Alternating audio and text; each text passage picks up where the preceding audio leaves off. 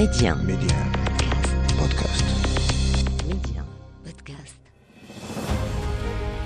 يقال من لا تاريخ له لا مستقبل له والتاريخ المغربي ماض مجيد يحفل بالوقائع والأحداث أفتح معكم أنا محمد الغول كتابه وأختار لكم منه كل أسبوع صفحة من صفحاته المشرقة صفحات من التاريخ ميدي 1 محمد الغول تاريخ المغرب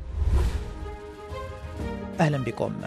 في الجزء الأول تعرفنا على تضارب المعطيات التاريخية لنشأة مدينة وزان وكثرة الروايات والتي هي في الغالب روايات شفهية ولكنها في الإجمال توثق لتاريخ عريق لهذه المدينة.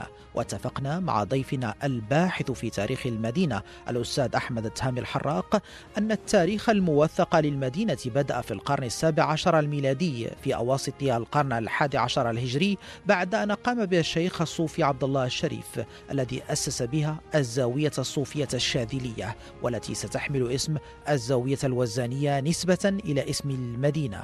وقد وافت المنية عبد الله الشريف بالمدينة ودفن بها العام 78 600 ألف وهو من مواليد تزروت في قبيلة بني عروس الواقعة على ضفاف جبل العلم وذلك حوالي العام 79 500 ألف نشأ بها يتيما في سن مبكر حفظ القرآن الكريم ومبادئ الدين ثم عهد به أكفاله من أعمامه إلى الشيخ سيدي علي بن أحمد القرفطي دفين جبل الصرصار قرب وزان بقبيلة مصمودة فلقنه الطريقة الجازولية الشاذلية وبعدها التحق بتطوان ثم بفاس لطلب العلم وفيها أي مدينة فاس التقى بكبار العلماء ورجال التصوف المغاربة وبينهم القطب الصوفي سيدي محمد بن علي بن عطية الزناتي وبعدها بزمن سيطيب المقام لمولى عبد الله الشريف في وزان وبالضبط في متشر مقال الذي اتخذه خلوة له ليلتحق بعدها بوزان المدينة حيث شمع له المريدون وداع صيته في أرجاء البلاد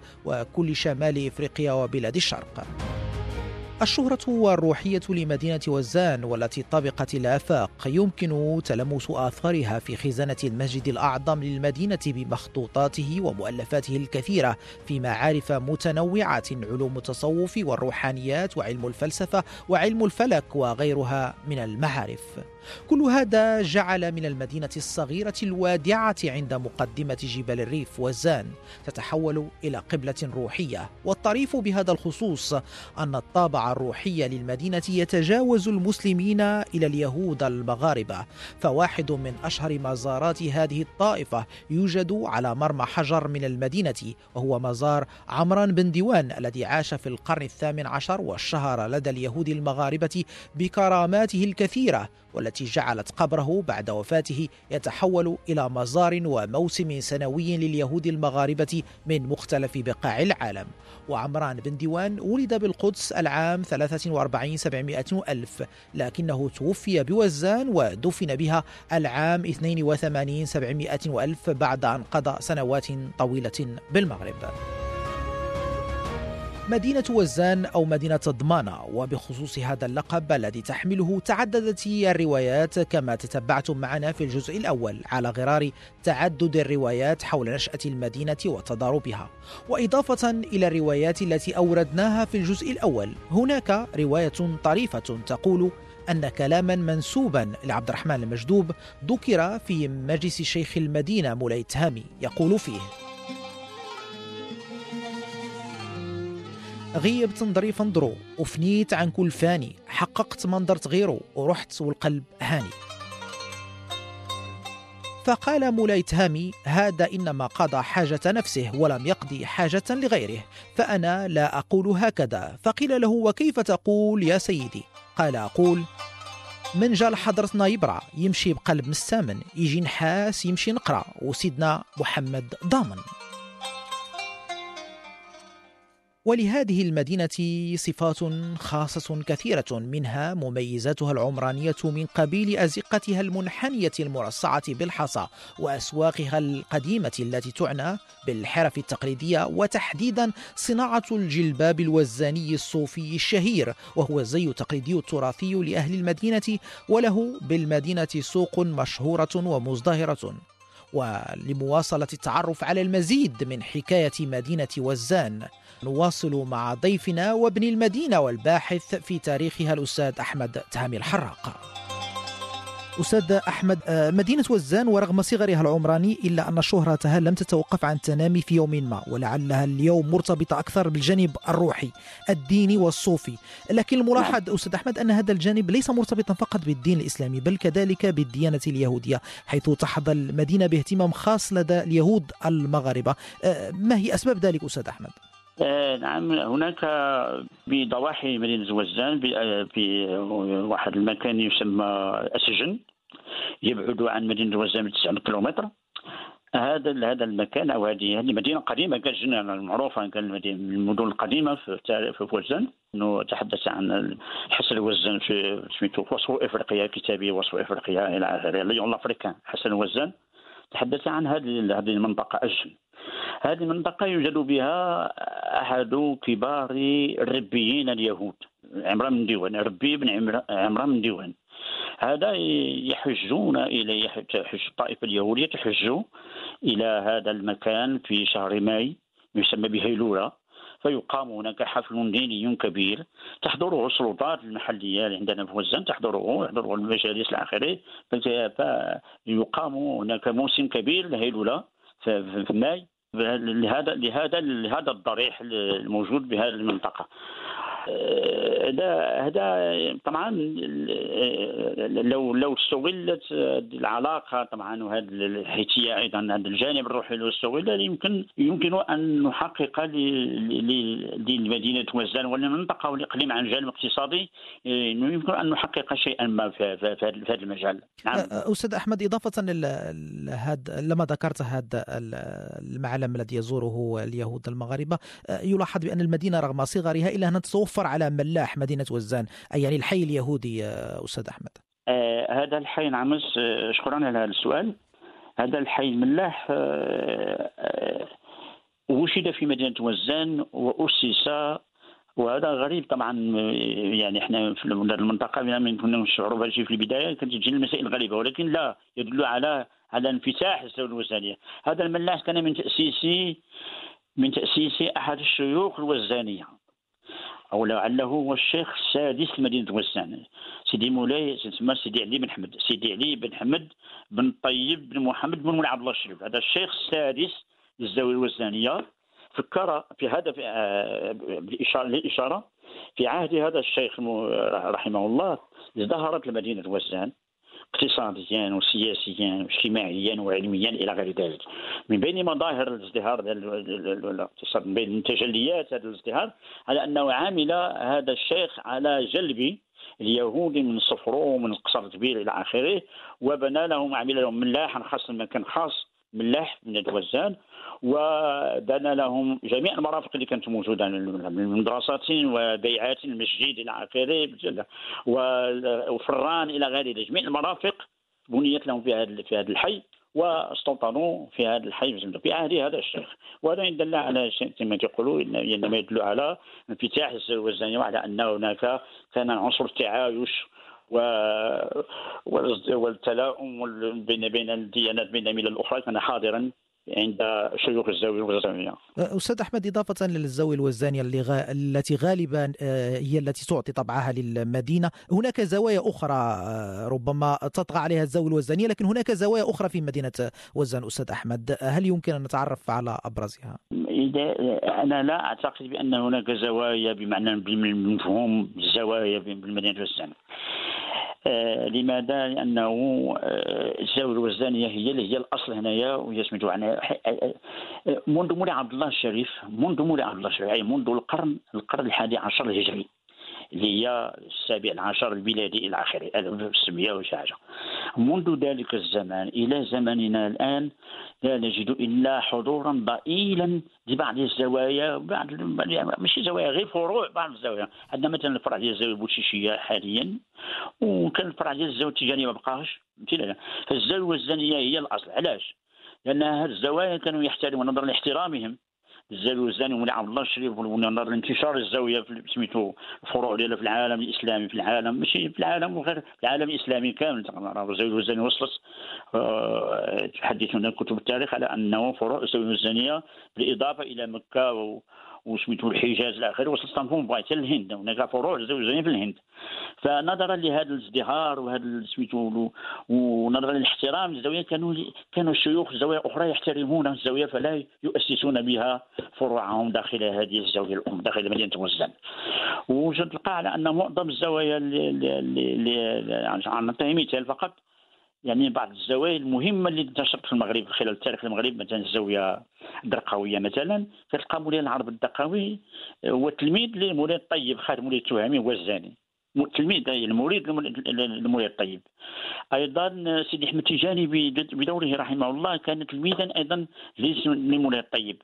فلهذا كانوا الشيوخ الفروع الأخرى كانوا يحترمون الزاوية الوزنية ولا يؤسسون لها بها حتى الفروع ديالهم ما كانوش ياسسوا بها داخل الزاوية. ولهذا انعدمت الزوايا الأخرى داخل المدينة. آه، أستاذ أحمد الحرف التقليدية لا زالت عنصرا حاضرا بقوة في المدينة شاهدا على حضارة عريقة وغنى فريد آه، خاصة صناعة الصوف والنسيج والسوق سوق الصوف والنسيج بالمدينة شاهد هو الآخر آه، على هذا الغنى وهذه الحضارة.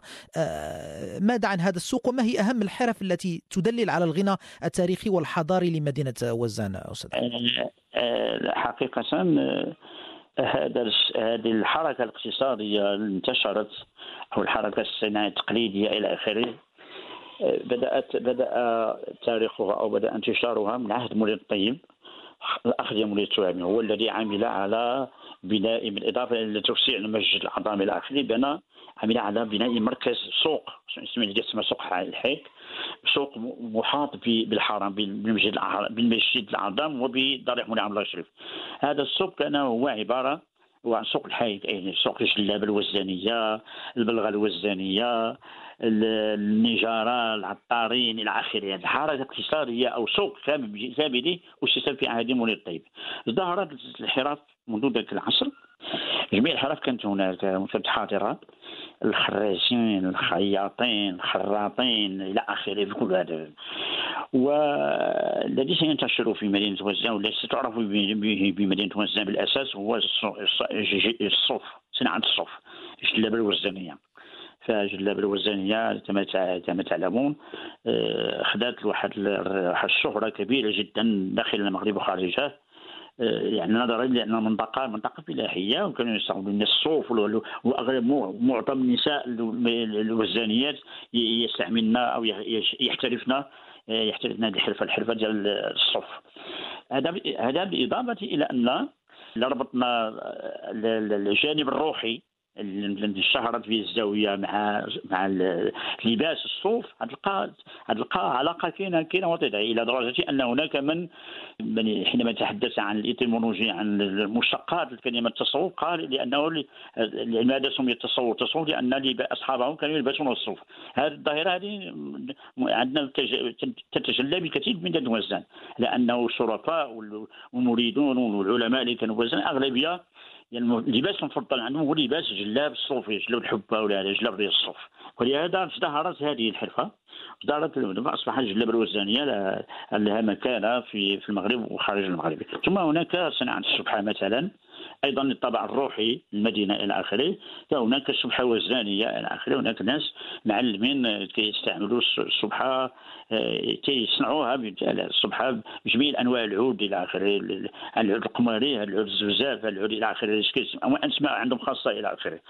آه، أيضا يصنعوا الغيطان أيضا سميتو الموسيقى اللي كتوزن إلى آخره والأذكار إلى آخره. كانوا يحتاجون إلى هذه الآلة إلى غير ذلك. فإذا الصناعه الصناعة التقليدية آه، ازدهرت دائما أنا نقول دائما ازدهرت ازدهارها مواكب لازدهار الزاوية الوزانيه هذا هذا هذا هو وجهة نظر أستاذ أحمد آه، هذه الطفرة في الحرف والصناعات بالمدينة آه، آه، تعيد تذكيري بسؤال ربما لم أطرح حتى الآن مرتبط بديموغرافيه المدينة. بعض المصادر التاريخية تحدثت عن المدينة جذبت جزءا من الساكنه الأندلسية عند عبورها إلى عدوه المغرب.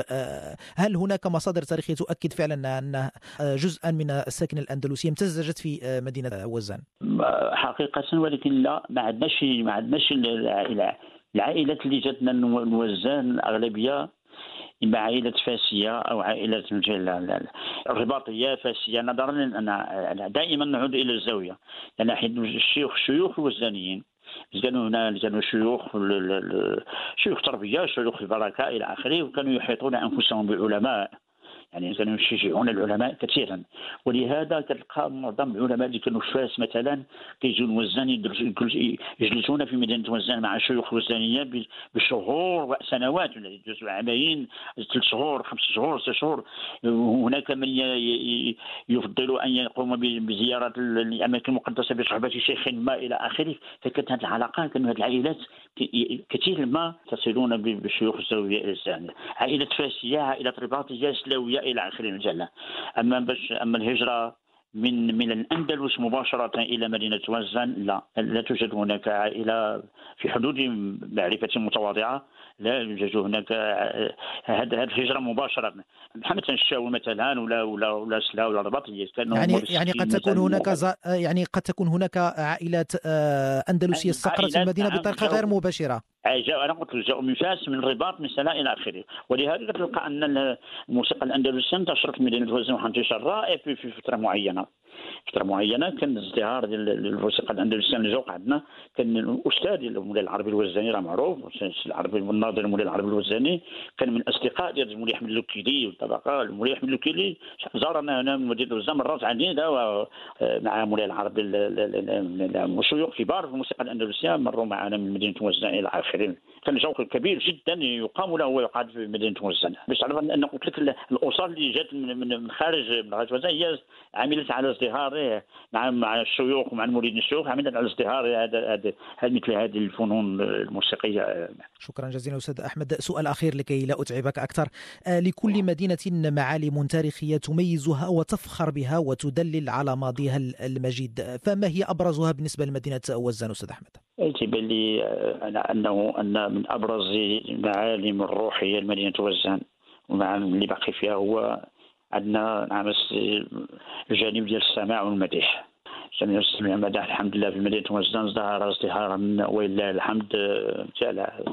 هو المتحدث معك العبد الضعيف رئيس ديال جمعية الصفا لمدح المصطفى بمدينة وزان اللي عندنا هذا العام عندنا عند ذكرى الفضيه 50 سنة عندنا هذا العام ان شاء الله. 50 سنة تأسيس. عملنا عملنا قدر المستطاع على على إحياء هذا الفن في المديح والسماع في المدينة. وعملنا على إخراج نصوص وتراث تراث هائل جدا من المدينة آه، تنغيما وتحقيقا وأداء إلى غير ذلك. بالنسبة لي أنا الجانب آه، جانب روحي جدا في المدينة إن شاء الله. وقد أبرزنا ذلك في ملتقيات ومهرجانات ولا سيما الموسم الذي يقام سنويا في مدينة زرهون فالحمد لله مشينا وإلا الحمد التصميم وزن مزيان في هذا المجال. المجال بزاف كثير جدا وخرجت اطور كثيره في هذا المجال. هذا هذا جانب كيبان لي أنا جانب مهم جدا. ثم الجانب ديال الزيتون مثلا الجانب الفلاحي الزيتون وإن كان ما بقاش بديك الحجم ديالو اللي كان قديم ولكن المهم الحمد لله الزيتون ديال الوزن مشهور والزيت الوزن مشهور إلى آخره في هذا المجال.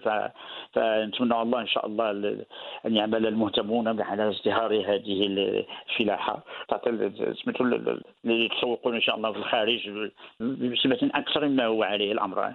آه، نعم. طيب طيب أستاذ أحمد هذه هذه معالم التراث آه، اللامادي ماديا هل بالمدينة مساجد تاريخية آه، معالم حضارية تاريخية ما زالت متبقية تدل على ماضي المدينة أستاذ أحمد؟ التراث اللامادي والتراث المادي. بجوج كاين التراث المادي أنا قلت لك عندنا مثال المجتمع والمديح إلى آخره. وكاين كاين كاين أجواء كاين انواع ألوان أخرى. حتى تهامه مثلا الذكر ديال تهامه عندنا في وزان ما كاينش في شي في شي منطقة أخرى. ذكر خاص بالمصطلحات ديالو بعلم خاص مصطلحات ديالو بالآلات الموسيقية ديالو إلى آخره. لا. ذكر خاص ديال التهامي بالنسبة إلى مولاي التهامي فهذا ذكر بلا يعملوا التطوير ديالو لا أيضا يعني يكون فن موسيقي مستقل.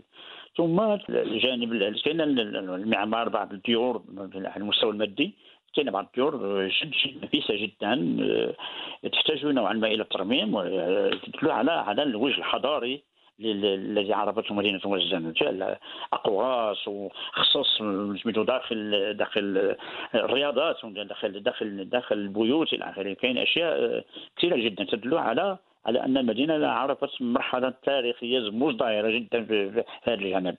شكرا جزيلا أستاذ أحمد الحرق على هذه المعلومات القيمة حول تاريخ مدينة وزان شاكر لك آه، هذا المجهود الذي بذلته معنا أستاذ أحمد. الله يبارك فيك تحياتي أيضا لكم وللمستمعين كاملين شكرا جزيلا أستاذ أحمد. كان هذا معنا إذا الأستاذ أحمد تهمي الحراق الباحث في تاريخ مدينة وزان. مستمعينا شاكر لكم حسن المتابعة والاهتمام. إلى اللقاء في صفحة أخرى قادمة من تاريخ المغرب. ميدي 1 محمد الغول تاريخ المغرب.